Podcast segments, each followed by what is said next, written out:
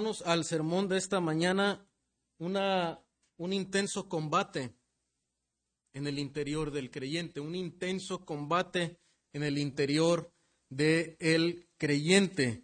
Y eso es lo que consideramos que el apóstol Pablo está exponiendo en esta porción.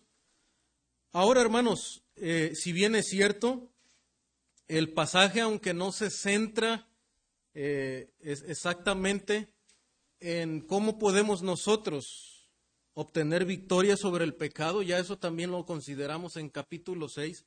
Sin embargo, lo que Pablo continúa haciendo en, esta porción es respondiendo a la pregunta que se inició en el versículo 7. Si, si puede observar en su, en su Biblia, Pablo está respondiendo a una pregunta esperada después de haber dicho que al tener nuestra fe depositada en Jesucristo, hemos muerto a la ley, es decir, la ley ya no tiene potestad sobre el creyente. El creyente ahora vive bajo un nuevo régimen, dice Pablo, es el régimen del Espíritu Santo, de la nueva vida en Cristo, y ha muerto a la ley. La ley ya no tiene potestad sobre él. Entonces la pregunta esperada de, para, para el judío, hermanos judíos que estaban aquí en la iglesia de Roma, es, ¿qué pues diremos que la ley es pecado? ¿Verdad? Pablo ha venido manejando ese estilo, ¿verdad? Esperando preguntas de sus oyentes, como en capítulo 6, ¿verdad? Esperaba que le dijeran, oye Pablo, pero si somos salvos por gracia, entonces podemos, tenemos licencia para pecar. Pablo dice, no, en ninguna manera. Ahora Pablo eh, empieza a responder a la pregunta si la ley es pecado, si, si ya no estamos bajo el régimen de la ley, entonces ¿La ley es algo malo? ¿Por qué Dios lo dio, verdad? ¿Por qué Dios dio en una época determinada la ley? Bueno, la semana pasada ya Pastor Iván estuvo eh, respondiendo y mostrando varios usos que tiene la ley. Y aún, hermanos, en nosotros como creyentes, la ley es útil. Pablo va a decir que la ley es santa, es justa, es buena. Pero desde luego nosotros no podemos encontrar salvación y vida eterna a través de la ley, ¿verdad? Porque la ley no puede transformar nuestros corazones, no puede eh, redimirnos. Pero hemos visto que desde luego es útil y hoy veremos también la manera en la que Dios usa la ley para, para nuestra vida. Entonces, en ese contexto, hermanos, seguimos en el versículo 14, dice Pablo, porque sabemos que la ley es espiritual mas yo soy carnal, vendido al pecado. Pablo también eh, levanta, ¿verdad? Y se cierne aquí otra pregunta, porque Pablo dice que la ley lo mató. Y uno dice, ¿cómo, cómo es que algo bueno puede matar a una persona? ¿Cómo es que algo bueno pudo matar al judío? Pablo está hablando, hermanos, aquí no solamente de su experiencia personal, sino que Pablo también se pone como un representante del pueblo judío y se identifica con todo el pueblo judío en la, época histórica. De hecho, Pablo, eh, cuando menciona las palabras y en un tiempo vivía sin la ley, no está hablando solamente en un momento de su vida, que él vivía sin la ley en su vida, no, está hablando de una época en la que Israel como nación, ¿verdad? Y como en la humanidad ahora se introdujo la ley. Pablo también menciona, por ejemplo, en Gálatas 17, dice, ahora, ahora vino la fe, hablando de una época. Y también ahora Pablo habla acá, dice, al, venir la ley o al introducir, en un tiempo vivía sin ley, es que no solamente él en su experiencia, sino la nación de Israel, la experiencia del pueblo judío con la ley de Dios. Pero ¿cómo es que esta ley lo, lo, lo mató? Bueno, se, explicó también esto la semana pasada, es que la ley muestra la gravedad del pecado. De hecho, Pablo, noten cómo termina el versículo 13, la última frase del versículo 13 dice, para que el pecado llegase a ser sobremanera pecaminoso. O sea, el punto de Pablo es que la ley lo mató en el sentido de que la ley hizo, hermano, fue como un, eh, como un microscopio, ¿verdad? Que amplía amplía la imagen de algo, de algo pequeño. Bueno, el ser humano no eh, por su condición no es capaz de ver la gravedad de su pecado, pero Dios en la, en la historia trajo la ley para ampliar y mostrarle la gravedad del pecado al ser humano para que llegase a ser sobremanera pecaminoso, dice Pablo. En el sentido de que el hombre ahora pudiera ver la gravedad de su condición. Y eso es lo que está argumentando acá el apóstol Pablo. Entonces, lo que Pablo va a hacer, hermano, en este párrafo es mostrar un contraste, un contraste entre la ley que es, es buena, la ley es espiritual, dice Pablo. Pero el problema no es la ley, no que la ley es pecado. El pecado está, dice Pablo, dentro de mí. El pecado está dentro del ser humano y ese es el contraste que Pablo va a marcar en este pasaje. Entonces, ese es el argumento de Pablo aquí. Ahora, hermanos, algo, e, este pasaje, desde luego, eh, es un pasaje polémico. Si usted compara en varios comentaristas este pasaje, algunos van a tener una opinión distinta de la interpretación que está, está haciendo Pablo. Yo estuve luchando con el texto porque uno puede preguntarse, hay, expresiones que Pablo usa aquí que aparentemente están contradiciendo lo que ya dijimos, eh, lo que Pablo ya dijo, por ejemplo, en el capítulo 6, de que ya no somos esclavos del pecado. Y se acuerda que dijimos, debemos de considerarnos esa realidad. Note, por ejemplo, lo que en versículo 14 dice Pablo, yo soy carnal, vendido al pecado. Entonces uno dice, ¿cómo? Es que si Pablo está hablando desde su experiencia actual con el pecado y se está diciendo, está hablando de él como carnal y vendido al pecado, en apariencia contradice lo que Pablo está diciendo en el pasaje anterior. Entonces, por eso algunos dirán, bueno, Pablo está hablando más de su experiencia eh, cuando no era creyente, ¿verdad? Cuando era vendido al pecado, cuando estaba esclavo del pecado. Pero Ahora surge otro problema. Note en otras expresiones del pasaje. Dice Pablo, por ejemplo, eh, que él se deleita en la ley de Dios, versículo 22, ¿verdad? Ahora, un no creyente no puede deleitarse en la ley de Dios. Y dice que él aborrece, ¿verdad? El pecado es algo que él no quiere hacer, dice. Lo que no quiero, eso hago. Y muestra cómo hay una lucha, ¿verdad? En el versículo 23. Y se ve a sí mismo como miserable. Un no creyente no puede verse de esa manera. Él es esclavo del pecado y sigue la corriente de su pecado.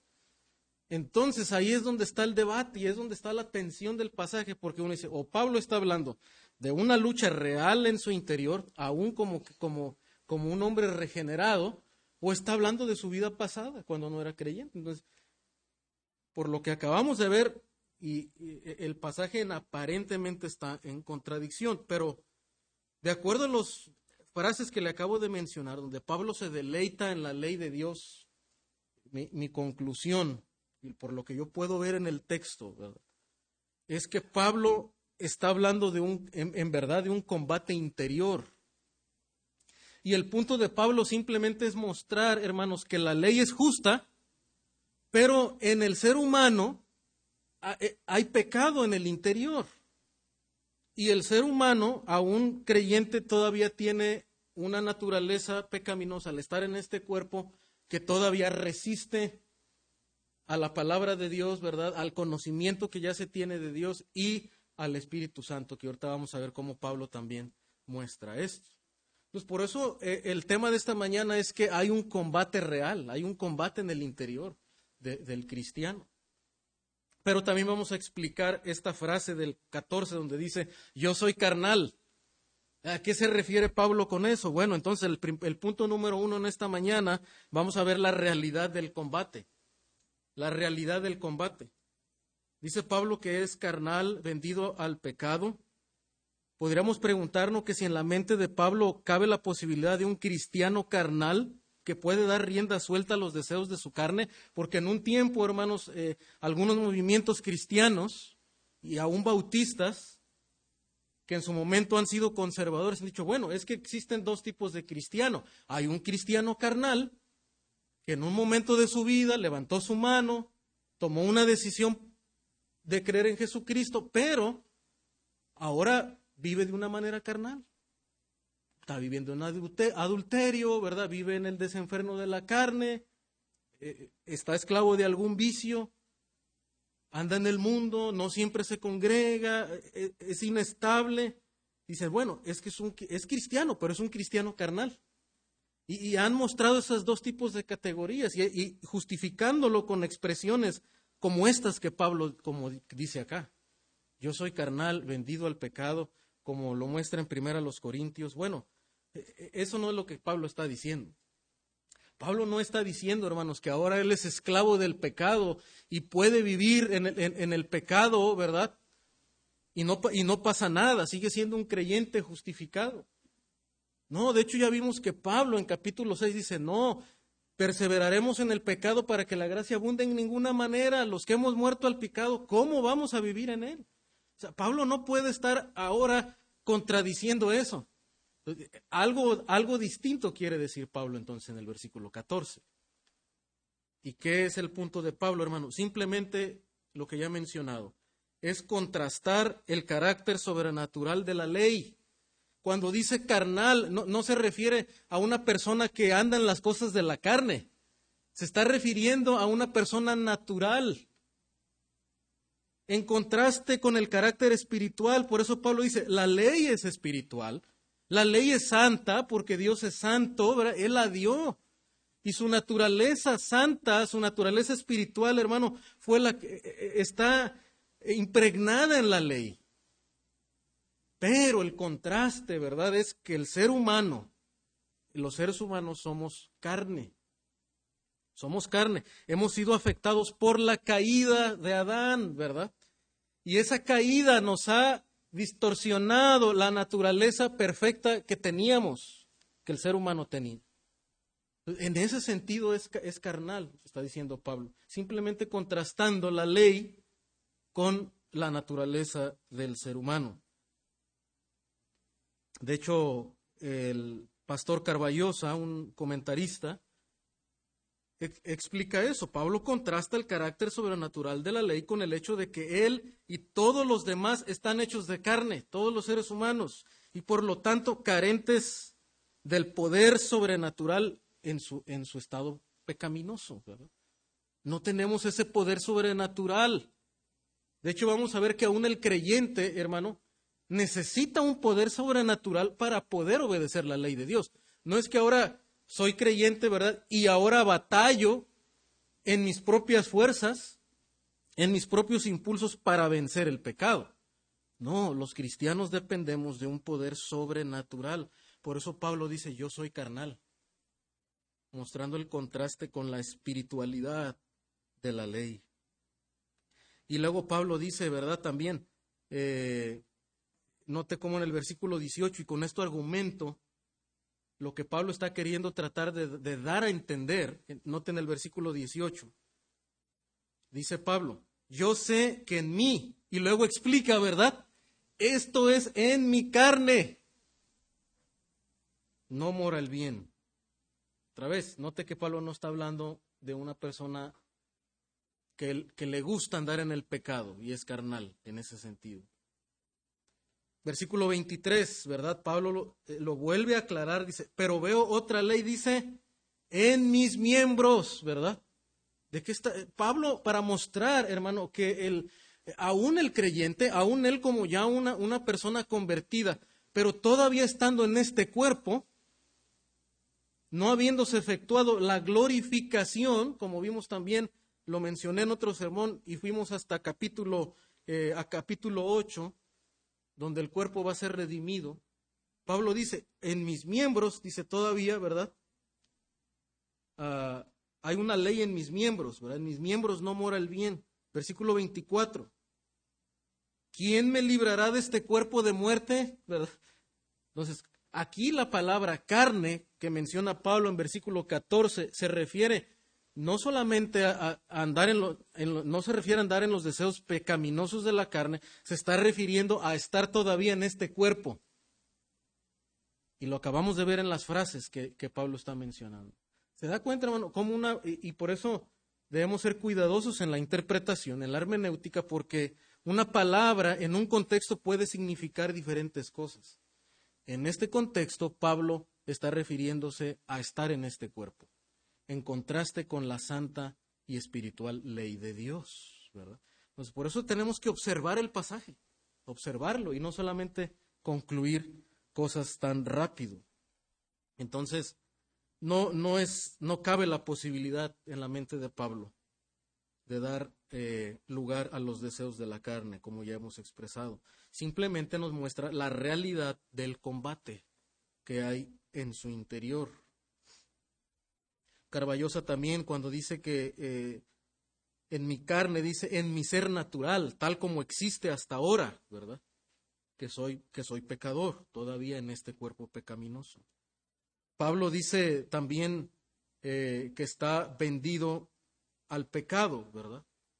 Y otra vez pareciera que de alguna manera eh, contrastan lo que Pablo ha enseñado, pero otra vez no, simplemente muestra la presencia y la lucha que tiene en, en el interior. ¿Está contraduciendo su enseñanza? No, ni tampoco la de Juan, porque si alguien pudiera decir, bueno, primera de Juan dice que el, el que está en Cristo el Hijo de Dios dice que no practica el pecado. Entonces tenemos que ver la, enseñanza bíblica, hermano, que en la Biblia nunca hay una posibilidad para que un verdadero creyente esté habituado al pecado, no se sienta incómodo con el pecado y quiera seguir viviendo en el pecado. No, porque la, escritura no enseña eso. En primera de Juan 3.9, si usted quiere anotarlo, 5.18, el apóstol dice que el Hijo de Dios no practica el pecado, no anda en el pecado. Entonces, desde luego que Pablo no, no es que quiere explicar otra cosa contraria. Otro pasaje, hermano, donde vemos también eso, que de hecho, esta es la enseñanza de Pablo y coincide con lo que dijo en, en Romanos capítulo 6, Colosenses 3, del 9 al 10 dice, no mintáis los unos a los otros, habiéndoos despojado del viejo hombre con sus hechos. Pablo dice que el creyente ya se ha despojado del viejo hombre. Y de hecho lo presenta, hermano, el apóstol Pablo lo expresa de maneras distintas, de, de, una manera que ya ha sido una realidad espiritual en el cristiano, como en Colosenses 3.9, o en Romanos 6, donde vimos que el, el viejo hombre ya fue crucificado con Cristo. Pero en Efesios, por ejemplo, Pablo nos llama a que nos despojemos. Ahora lo da como un mandamiento. Entonces, el cristiano, hermano, debe entender dos cosas. Uno, que espiritualmente en verdad ya se ha despojado del viejo hombre, pero que también en su vida diaria el cristiano tiene que seguir viviendo en base a esa realidad dejando atrás los deseos de la carne. Esa es la idea de Pablo. es como que Pablo dice, ya es una realidad, pero ahora sigue viviendo en base a esa realidad. No le da lugar a, que el cristiano viva de una manera pasiva, decir, bueno, yo ya me despojé del viejo hombre, ahora puedo seguir viviendo, ¿verdad? Y esperar a que Dios lo produzca así. Bueno, no, Dios sí produce en nosotros, pero nuestro deber es vivir también despojándonos del viejo hombre. Los cristianos, de hecho, ya no somos el viejo hombre, sino el nuevo. Y debemos de creer esa realidad. Ya soy nuevo hombre, el viejo hombre ya murió, ya fue crucificado con Cristo. Pero, hermano, por otra parte también, el hecho de que la, que la Biblia nos muestre esa realidad espiritual no es que la Biblia enseña un tipo de perfeccionismo en esta vida. Y claro, en la práctica todos sabemos que no podría estar enseñando también eso, ¿verdad? Porque nosotros en la práctica sabemos que pecamos, que pecamos aún. La Biblia no enseña el perfeccionismo en esta vida o antes de la resurrección. Note, por ejemplo, en Primera de Juan 1.8. ¿Se acuerda que dice acá eh, el apóstol Juan? Si decimos, dice, que no tenemos pecado, nos engañamos a nosotros mismos, ¿verdad? un creyente no puede decir, yo ya no peco, yo ya no peco, yo ya soy santo de manera práctica. No, nadie puede decir eso.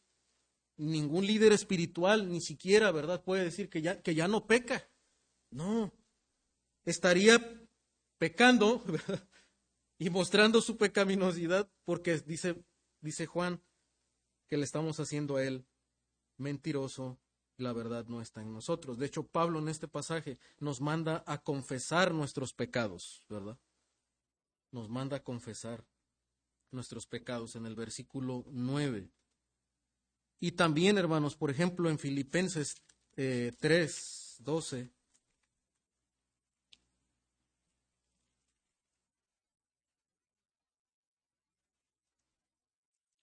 Note lo que dice el apóstol, dice, no que lo haya alcanzado ya, sino que prosigo por ver si logro hacer aquello a lo cual fui también asido por Cristo Jesús. O sea, Pablo, no, noten cómo ve, hermano, la vida cristiana, cómo, ve eh, lo que Dios ha hecho en el creyente. Ve algo que Dios ya hizo en el creyente, o sea, lo declaró justo, lo declaró santo, ya es libre del viejo hombre, eso es una realidad espiritual que al estar unidos en Cristo ya lo somos. Pero Pablo, por otro lado, también dice que él prosigue a una meta, ¿verdad? Pablo sabe que al estar todavía en este cuerpo, hay una meta que alcanzar y que no ha obtenido todavía mientras esté en este cuerpo. Y él prosigue luchando en base a la realidad pasada que él ya sabe que se efectuó en él, para alcanzar la realidad futura que se va a efectuar en la glorificación. Entonces, así ve Pablo la, vida cristiana, hermano. Como Dios lo ha determinado. Y así debemos ver nosotros el obrar de Dios y la manera en la que vivimos para santidad. Entonces, no, la Biblia no enseña el perfeccionismo. La Biblia enseña que aún pecamos, pero ya no somos esclavos del pecado. El creyente no debe vivir como un esclavo del pecado. El pastor MacArthur y Mayhew en su teología sistemática también comentan lo siguiente, el nuevo hombre en Cristo es realidad, pero como no se ha producido la glorificación del cuerpo, de acuerdo a Romanos 8:23, y los cristianos siguen luchando con la carne, los creyentes deben dejar de lado continuamente los deseos de la carne. Ese es el llamado de Dios. Debemos dejar los deseos continuamente de la carne. Debemos enfrentar una batalla, hermanos, en nuestro interior. Y como eh, también el escritor Jim Burke en su libro de Transformados en su imagen, no sé si recuerda esta ilustración, y habla de ese combate que hay en el interior del creyente. Dice, mira, y si tú no sientes ese combate es por qué. Dice, porque tú estás remando, te estás dejando llevar por la corriente, ¿verdad? La, imagen de, un río que lleva una corriente que va en bajada. Dice, pero si tú decides darle la vuelta a la, a la canoa y decides remar contra tus propios deseos, entonces te vas a dar cuenta de la verdadera fuerza de la carne que hay en tu, en tu interior. Y esto es algo parecido a lo que Pablo nos está diciendo, ¿verdad? Hay un combate en el interior. Y cuando vemos la realidad de ese combate, hermanos, y al demostrar la realidad de ese combate, el argumento de Pablo es que al mostrarnos esa realidad del combate, él está justificando que la ley de Dios es santa, que el mandamiento de Dios es santo, que la ley de Dios no ha fracasado. El problema está en el interior del hombre. Y cuando Pablo una vez que deja sentada esa realidad y nos muestra esa realidad, de esa manera Él justifica y nos muestra que no quiere decir que la ley de Dios es pecado. Entonces vamos a ver el, punto número dos, hermano. Ya hemos dicho que Pablo está mostrando aquí la realidad de ese, de ese combate. Ya vimos las frases que Pablo está marcando acá. Pero ahora vamos a ver la naturaleza de este combate. Es decir, ¿cómo es ese combate en el creyente? ¿Cómo sucede? Y vamos a ver aquí algunas puntos subordinados, unas ideas subordinadas que Pablo nos demuestra. Vamos a regresar a Romanos capítulo 7. ¿Cómo es este combate, hermano? Bueno, este combate se presenta en la mente y Pablo demuestra, por ejemplo, aquí, hermanos, que la mente y los afectos, lo que el hombre, eh, lo que el creyente anhela, el, el creyente redimido de manera real y auténtica, aborrecen el pecado. O sea, un verdadero creyente, hermano, no se satisface en el pecado. Él aborrece el pecado. Note en Romanos 7:15, dice Pablo, porque lo que hago no lo entiendo. O sea, Pablo en su interior enfrenta un conflicto. Y cuando él peca, ¿verdad? Dice, no lo, no lo entiendo porque yo no hago lo que quiero. Es decir, que mis deseos van en contra de lo que yo sé que es correcto. De la información, del conocimiento que yo tengo de la ley, de lo que es santo, de lo que es bueno, van en conflicto con lo que yo creo. Y hermano, ¿no es cierto que eso es, lo que usted y yo enfrentamos en, en el día a día? Usted y yo sabemos lo que es justo delante de Dios. Y mientras más usted crece en la palabra, vamos creando, ¿verdad? Una, una red de, entendimiento, de, de, convicciones, de cosmovisión de lo que es justo delante de Dios. Y mientras más usted entiende eso y cuando, y peca, hermano, dices, ¿cómo, ¿cómo pude haber tropezado de esta manera? Yo sabía que esto no le agradaba a Dios. Hay un conflicto. El creyente no, no, se satisface en ese pecado, no, no es esclavo de ese pecado. Está luchando con lo que él cree y, y lo que él hace y desea. Note también en el versículo eh, 12.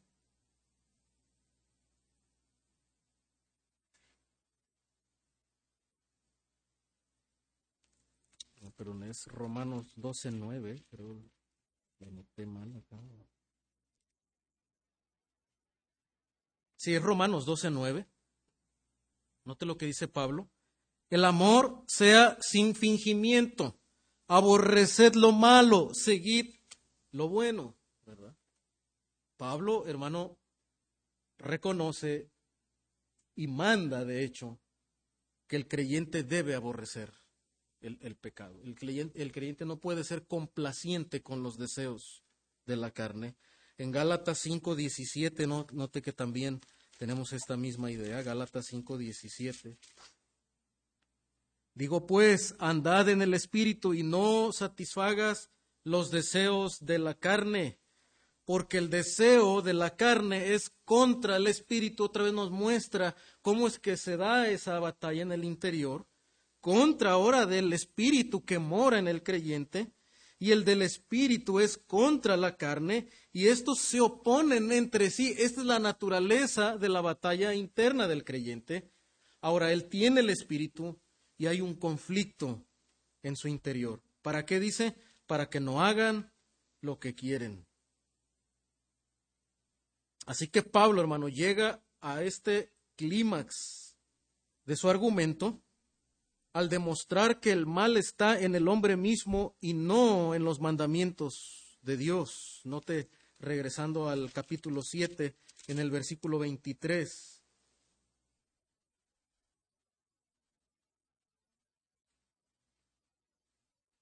Pablo, de hecho, ahora ve, hermano, y nos muestra este claro contraste que pretende hacer, llamando a a esta lucha que hay en, sus miembros, en su carne, le llama otra ley. Note versículo 23, dice, pero veo otra ley en mis miembros que se revela contra qué? Contra la ley de mi mente, es decir, lo que él sabe que es correcto. Hay una ley y le llama la ley del pecado. Y de hecho, otra manera en la que pensé llamar este sermón era la ley santa versus o contra la ley del pecado, porque eso es lo que Pablo está mostrando aquí. Una batalla entre la ley del pecado y la ley de Dios. Y Pablo al demostrarnos, hermano, esta lucha nos demuestra que la ley de Dios, la ley de Dios es santa.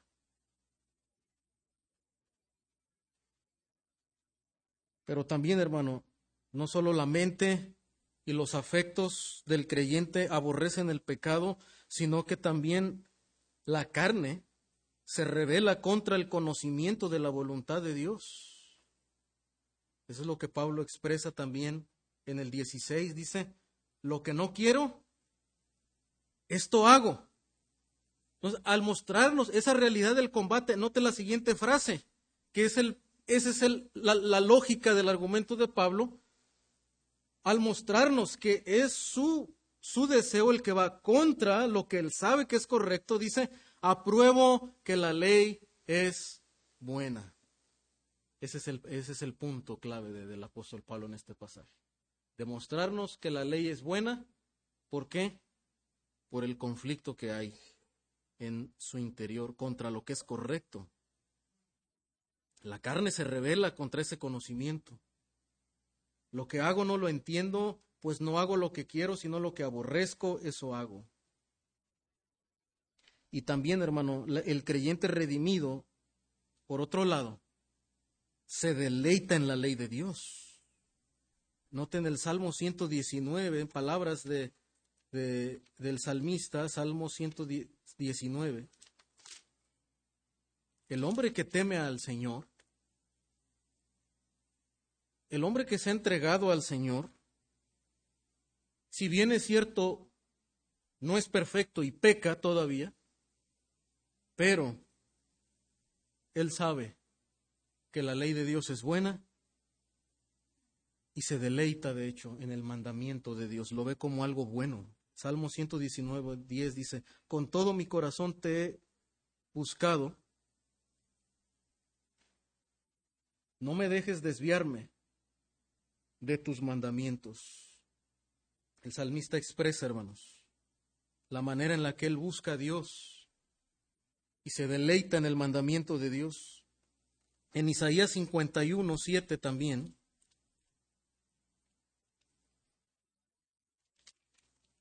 Isaías 51, 7 dice, Oídme los que conocéis justicia, pueblo en cuyo corazón está mi ley, no temáis afrenta de hombre ni desmayéis por sus ultrajes, ¿verdad? los que saben la justicia, los que entienden, ¿verdad? Y aman la justicia de Dios, que tienen la ley en su corazón. Es otra manera de hablar de aquel que se deleita en la ley de Dios, en contraste con aquellos que aborrecen el camino de Dios, mostrándonos el contraste entre el impío, el que para nosotros diríamos no se ha convertido a Dios, y el creyente genuino que en verdad sabe que la ley de Dios es justa y sabe que la ley de Dios es buena. Pablo nos demuestra, hermano, entonces, el claro contraste entre esta ley sobrenatural de Dios y la debilidad de la carne. Pero, hermano, ¿qué necesitamos entonces para obedecer la santa ley de Dios?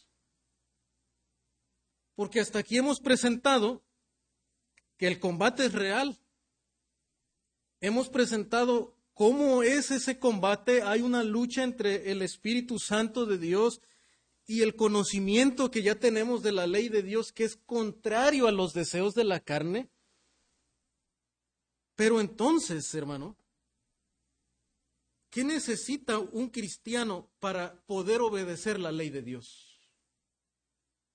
Porque no estamos diciendo aquí, hermano, porque eh, tenemos que aceptar la enseñanza de Pablo, que la ley de Dios es santa. Y la ley, hermano, aún al cristiano no solamente le ha servido como un instrumento para llevarlo a Jesucristo en el momento de su salvación, porque eh, hoy en día ha surgido una corriente teológica que técnicamente se, se le llama antinomianismo, es decir, que es contraria a la ley, que rehúsa de alguna manera cómo la ley puede usarse todavía para el creyente. Pero Pablo está diciendo que la ley es santa.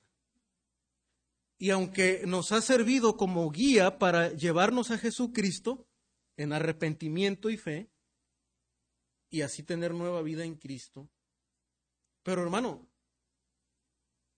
la ley de Dios no la estamos rechazando tampoco de manera actual para la, que, sea, que, ya no sea útil en la vida del cristiano. De hecho, si usted va al sermón del monte, Jesucristo cuando nos, nos dice cómo deben vivir los creyentes bajo el nuevo pacto en el reino de Dios, Él está, hermano, explicando y está trayendo a la luz la interpretación correcta de la ley de Dios. Y, y de eso se trata el sermón del monte. Y Él dice, yo no he venido a revocar la, ley, yo he venido a cumplirla. Jesucristo es el cumplimiento de la ley y Él nos, nos, demuestra cómo es que Él, ¿verdad? Como el Hijo de Dios, cumple la ley de Dios por nosotros, para justificarnos. Pero también, hermano, nos enseña el espíritu correcto de la ley. Es decir, lo que realmente quiere decir la ley y cómo ahora como cristianos bajo el reino de Dios debemos de vivir en base a los principios morales, ¿verdad? Que la ley de Dios enseña.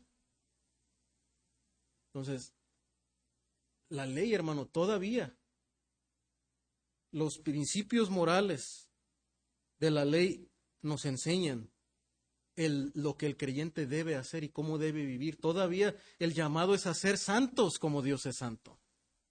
Y usted lo va a ver a través de las cartas. Y cómo el, el Nuevo Testamento retoma también mandamientos. Tan solo el primer mandamiento, ¿verdad? El Señor dice que debemos de amar a Dios con todo nuestro corazón, con toda nuestra mente, ¿verdad? Y también a nuestro prójimo. Resume la ley en estos dos mandamientos pero no la deroga, no la anula, sino que nos dice cuál es el corazón de la ley y cómo debemos ahora vivirla. Pero hermano, ahora ya dijimos, e, entonces todavía debemos sujetarnos, ¿verdad? A los principios de la ley de Dios, pero la pregunta es, ¿cómo le hago? ¿Cómo puedo amar, verdad? Aún a mis enemigos, a quien me aborrece, a quien no me valora. ¿Cómo puedo amar a alguien así? ¿Cómo puedo ser paciente con alguien que me saca de mis casillas? Y Pablo dice, ve aquí mismo en Romanos, en las otras cartas, sean pacientes unos con otros, sean misericordiosos, así como Cristo ha tenido misericordia. Perdónense unos a otros. ¿Cómo sucede eso? Es decir, el punto tres, hermano, entonces, ¿Cómo puedo ser vencedor del combate? El punto tres es el vencedor del combate. ¿Quién puede vencer en la lucha que hay en su interior? Y la respuesta, hermano, es que tú puedes vencer. Tú puedes vencer en el Señor. Ya somos vencedores y debemos vivir como vencedores. No debe haber creyentes que vivan derrotados por un pecado. Debemos ser vencedores. ¿Y cómo lo logramos? Bueno, vamos a ver tres, tres cosas aquí para terminar.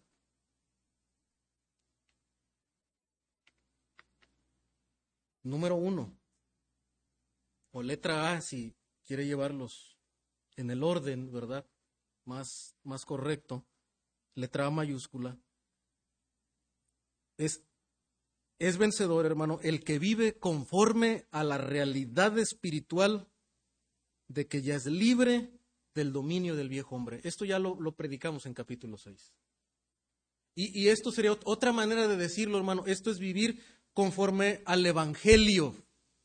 Usted tal vez va a leer en algunos libros y van a decir, tú necesitas el Evangelio todavía para vencer el pecado. El Evangelio no nada más te salva, el Evangelio te transforma también. Bueno, lo que están diciendo, hermano, es que una, una de esas maneras de vivir conforme al Evangelio es vivir en base a la realidad espiritual de que tú ya eres libre del dominio del pecado. Es decir, que tu viejo hombre ya fue crucificado con Cristo. Eso es el Evangelio. El Evangelio es entender que yo no soy perfecto, que peco y, y, y voy a la palabra de Dios para que me muestre esas áreas donde yo todavía soy imperfecto y ahora las veo, pero no con resignación, y diciendo, bueno, yo ya sí soy, ¿verdad? Yo ya no puedo cambiar. No, sino que las ve con esperanza, la esperanza del Evangelio que transforma. Y la realidad de que tú ya eres libre del dominio del viejo hombre, ahora vive con esa libertad. Tú ya eres vencedor, ahora vive como un vencedor. Esa es la manera de vencer el pecado, hermano, en base al Evangelio. Es no solamente, ¿verdad? Yo querer, muchas personas dicen, bueno, es que el Evangelio me dice que soy salvo por la gracia de Dios. Yo no tengo que hacer nada. Pero dicen, ahora de aquí para adelante, eh, eh, la, lucha que continúa, ahora te toca a ti. Ahora tú tienes que pelear solo contra el pecado y resistir al pecado y ser duro contigo para no pecar, ¿verdad? Y Pablo dice, no, no, no. En realidad son las dos cosas. Tú no estás solo porque ahora tienes la presencia del Espíritu Santo que te da gracia, que te ayuda, pero también tienes que pelear contra el pecado, pero no lo haces en tus, en tus fuerzas. No es solamente el, el dominio propio en sí, sino es un dominio propio que va energizado con el poder del Evangelio y de la gracia de Dios, que va impulsado por el amor de Dios que nos demostró en la cruz no va motivado porque su motivación es, bueno, ahora me voy a portar bien, ¿verdad? Para que Dios no me castigue. Esa no. El, fundamento y la motivación es el Evangelio de que yo ya fui crucificado con Cristo y ahora debo vivir en base a esa realidad. Pablo lo va a expresar en otros pasajes, como diciéndonos, ahora vístete del nuevo hombre. Es que si tú ya eres nuevo hombre, vístete conforme a lo que tú eres. Vístete conforme a la profesión que ahora tú tienes. Ser nuevo creyente en Cristo. Eso es ser motivado por el Evangelio. Pero número, número dos o ahí, o letra B, si le quiere poner. El vencedor del combate, desde luego, es el que vive conforme al Evangelio, pero también, hermano, el que vive sabiendo, vive sabiendo que la sola letra de la ley no tiene poder sobre la voluntad humana. Eso diríamos que sería legalismo y lo que creemos que lo opuesto a vivir en base al Evangelio, ¿verdad? Es dejar a un lado el legalismo. Pensar, hermano, que el solo mandamiento, el, el solo conocimiento de la letra, o aún, ¿verdad? Como los fariseos habían hecho, agregarle aún al mandamiento de Dios reglas humanas para ser más como, como más estrictos y más duros consigo mismos que ni con ellos mismos, ¿verdad? Porque el Señor los confrontó y les dijo, ustedes les imponen cargas a los otros, pero ustedes no las quieren llevar. Y aparentemente delante de los hombres ustedes oran y se portan como muy devotos, muy religiosos, pero en el interior son, están llenos de gusanos. Bueno, eso es legalismo es pensar que el solo conocimiento de la ley, ¿verdad? Dice, creen que porque traen sus, filacterias colgadas y, y, todo lo que, los rituales, y con eso son santos delante de Dios. No. La sola letra de la ley no tiene poder sobre la voluntad humana. Y Pablo argumentó esto, de hecho, en Romanos 7, eh, en el mismo pasaje.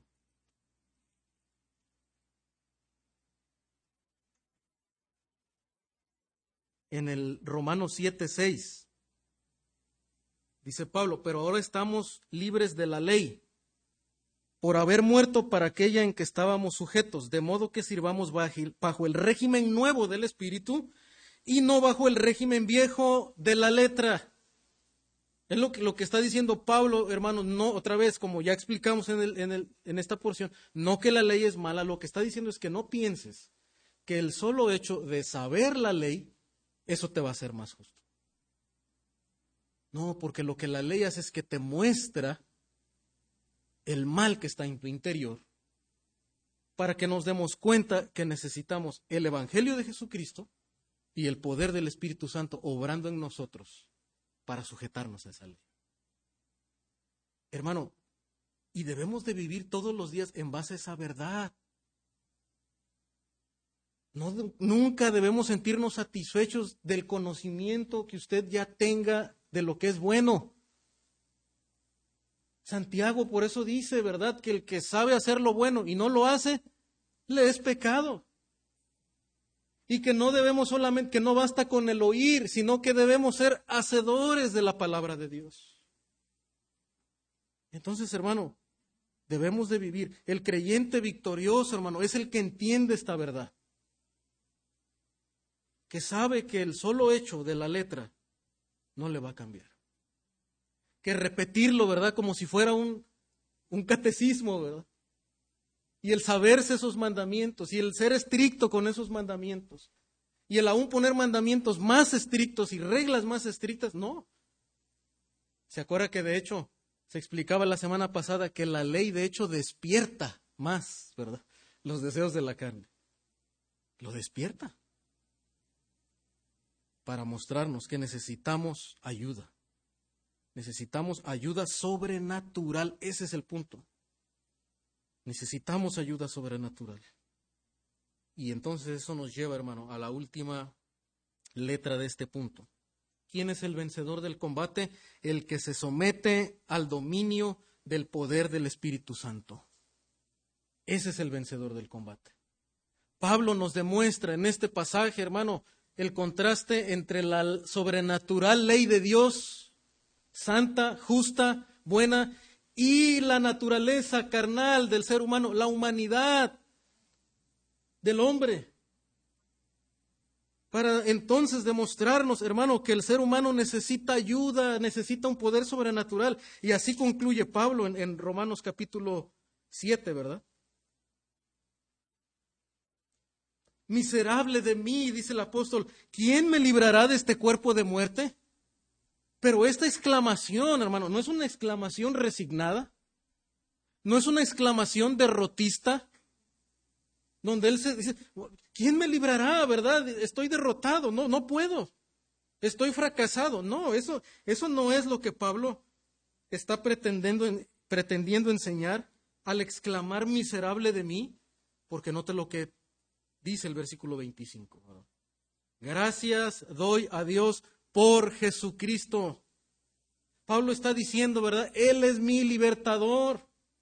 Es la obra sobrenatural que me libra de la presencia del pecado, de la lucha del pecado. Él, Jesucristo, su evangelio. Así que yo mismo, ¿verdad? Con la mente sirvo a la ley de Dios, más con la carne a la ley del pecado. Cierra otra vez, ¿verdad? Diciéndonos la realidad de ese combate. No está diciendo Pablo otra vez que él ahora se dedica a servir, no, al pecado. Cierra, ¿verdad? Otra vez con el punto de lo que él pretende enseñarnos, la presencia de ese combate. Y luego va a continuar en, el 8 que no, que no lo voy a predicar, ¿verdad? Es para el siguiente sermón. Pero quiero que vea algo. Porque si no, no es posible concluir un sermón con esperanza. Aunque Pablo el 7 termina con esperanza mostrándonos que a través de Jesucristo podemos ser victoriosos, pero también, hermano, en el 8 nos va, a nos va a mostrar que el Espíritu Santo también ahora es nuestro ayudador en el combate. Son los aliados del combate. Tú y yo no peleamos solos contra los impulsos de nuestra carne. No estamos solos en el ring, eh, ahí luchando, no tenemos el Evangelio de Jesucristo, la obra de nuestro Señor, pero también tenemos la presencia del Espíritu Santo. Note en Romanos 8.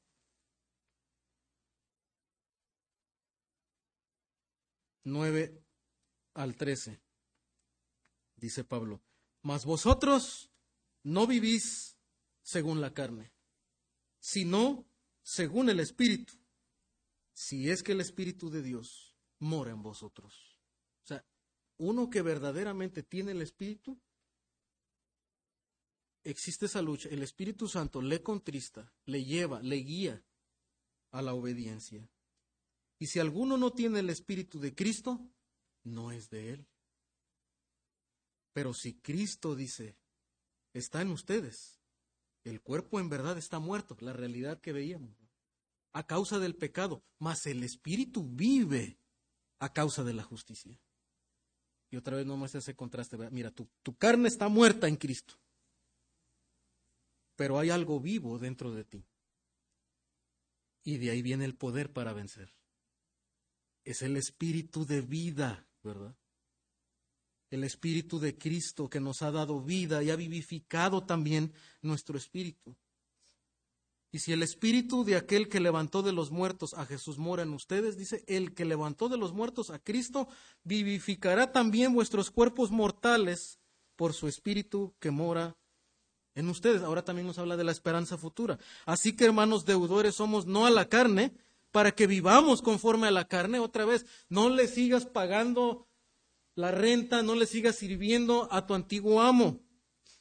Ahora tienes un nuevo amo, ¿verdad? Que es el Señor Jesucristo, pero también dice versículo 13, el Espíritu Santo ahora vive conforme al Espíritu.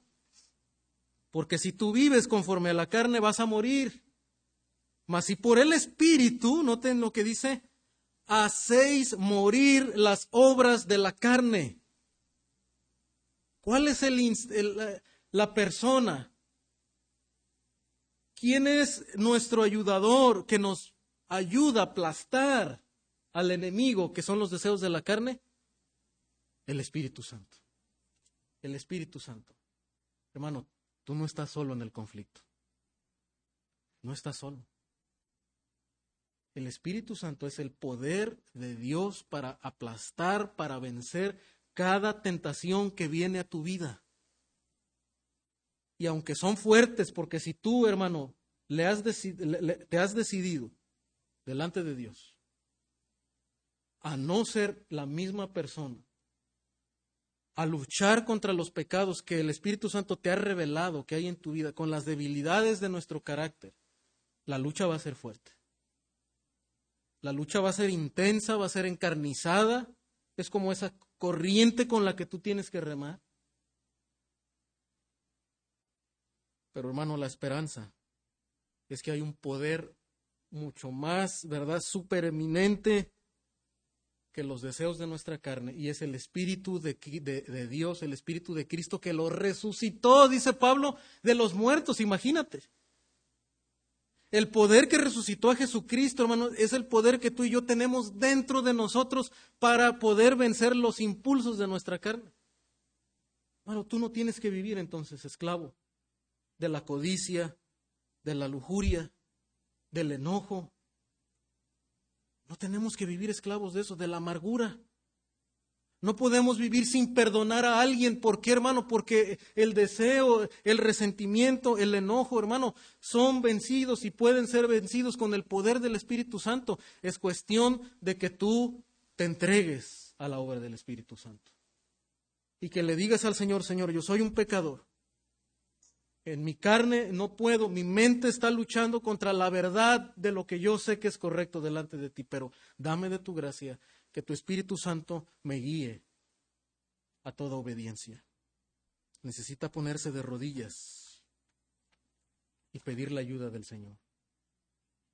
Y así como un día se puso de rodillas entregándole su vida a Jesucristo, para que le quitara toda condena, hermano. Es lo que el creyente necesitamos hacer, vivir de rodillas delante de Dios luchando contra el pecado. Esa es la mortificación del pecado, así se produce. Dice Kevin de Jong advirtiéndonos, los cristianos derrotistas que no luchan contra el pecado, porque se imaginan que nacieron de esa forma, o que jamás cambiarán no son humildes. Porque para el hombre le puede sonar humilde decir, bueno, es que yo nunca voy a cambiar. Es que yo así ya nací. Es que mis papás así fueron y ahora yo, ¿verdad? como crecí en un hogar así, ahora yo soy así. No, no, no dudo que los hábitos y la influencia, ¿verdad?, la aprendamos de, de nuestras familias. Pero no podemos vivir derrotados, siempre echando la culpa, ¿verdad?, a la educación que recibimos en, casa o que no recibimos en casa o con los deseos que estás luchando, no. Eso no es humildad. De hecho, dice Kevin de Jong, estos cristianos derrotistas deshonran al Espíritu Santo que nos fortalece con el poder natural. Cuando tú y yo decimos eso, estamos deshonrando al Espíritu Santo. Porque el Espíritu Santo vive dentro de nosotros y es el poder de Dios para vencer el pecado. Hermanos, no podemos vivir derrotados. No podemos vivir siempre aceptando esa derrota con una falsa humildad. La, la verdadera humildad, hermano, dice Santiago, ¿verdad? Que llora, lamenta su pecado, ¿verdad?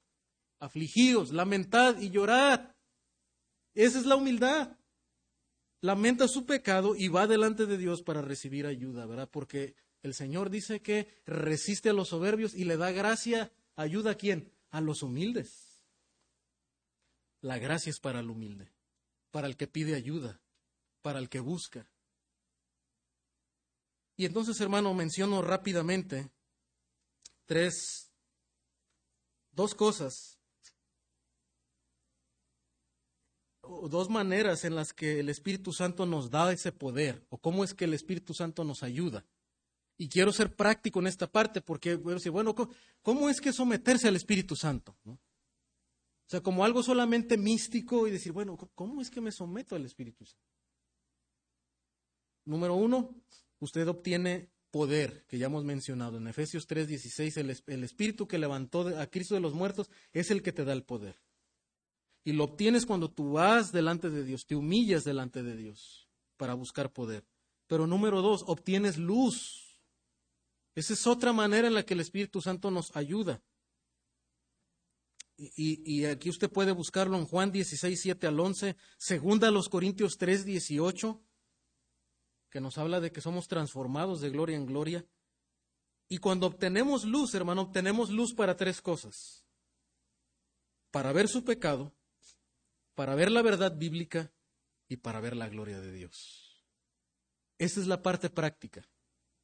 Eso es lo que usted y yo tenemos que hacer. Y note que el Espíritu Santo, hermano, no obra parte de la palabra de Dios.